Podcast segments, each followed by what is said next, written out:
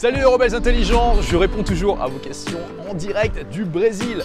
Et là, je réponds à un long commentaire de Mathieu qui me dit en substance Je suis en pleine lecture de ton livre, tout le monde n'a pas eu la chance de rater ses études. Je suis impressionné par le nombre de concepts et techniques qui s'y trouvent et je dois dire que j'en suis aussi submergé.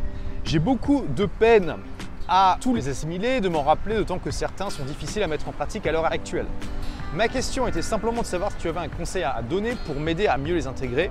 Et très important, est-ce que toutes les personnes dans ton entreprise mettent en pratique ces techniques et outils Excellente question. Déjà, je vais vite répondre à la deuxième. Il y a une partie de mon équipe qui a lu mon livre, une autre partie qui l'a pas lu. C'est pas une obligation, mais disons qu'il y a quand même des gens dans mon équipe qui sont plutôt fans de mon travail, donc disons qu'ils sont naturellement intéressés par, par ce que je fais. Mais c'est pas le cas forcément de tout le monde. Hein. Je, ne force personne à utiliser les outils du livre. S'ils ont envie de les utiliser, bah, ils peuvent. S'ils ne souhaitent pas, euh, c'est ok.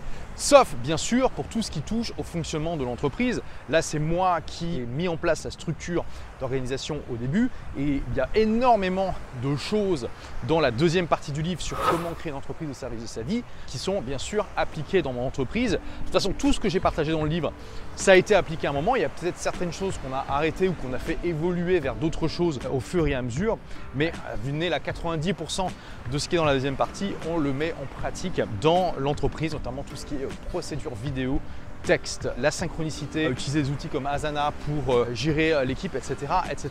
Ensuite, quels conseils je peux te donner pour t'aider à tout intégrer et appliquer? Alors déjà, j'aimerais quand même t'enlever un poids euh, de, tes épaules. Tu n'as pas besoin de tout intégrer et tout appliquer. Bon, merci quand même, hein, c'est flatteur que tu veuilles, comme tu dis, tout intégrer, mais c'est pas possible, tu vois. Enfin, c'est possible, mais tu n'as pas besoin de créer une telle pression. ce que je te recommande plutôt de faire, c'est de te focaliser d'abord sur le 20-80. Je t'invite à relire les trois principes que j'ai mis tout au début du livre et à comprendre que donc pourquoi je les ai mis au tout début? Pour que tu puisses te créer ta propre formule. Rappelle-toi la citation que j'ai partagée au tout début de cette section que en gros il y a des millions de méthodes mais très peu de principes. Que la personne qui comprend les principes est capable d'inventer ses propres méthodes et de les mettre en pratique. Et donc tu combines ça avec le 80-20 et puis donc la recherche permanente de meilleures méthodes dans les domaines qui comptent pour toi, et tu vas pouvoir appliquer cette démarche aussi aux techniques qui comptent dans le livre.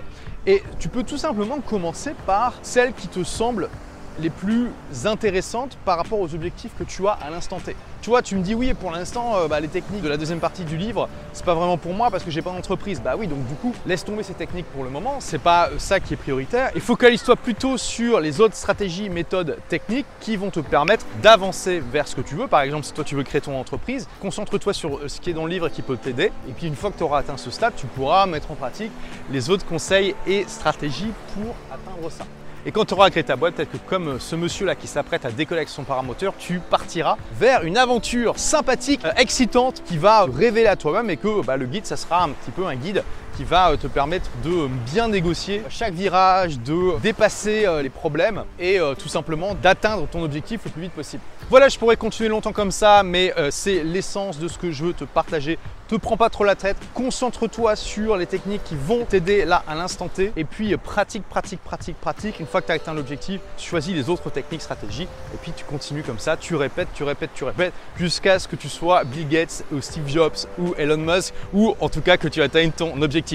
Merci d'avoir écouté ce podcast. Si vous l'avez aimé, est-ce que je peux vous demander une petite faveur? Laissez un commentaire sur iTunes pour dire ce que vous appréciez dans le podcast tout simplement. Ça aidera d'autres rebelles intelligents comme vous à trouver le podcast et puis à être inspirés tous les jours ou presque par lui. Merci et à très vite pour de nouvelles aventures.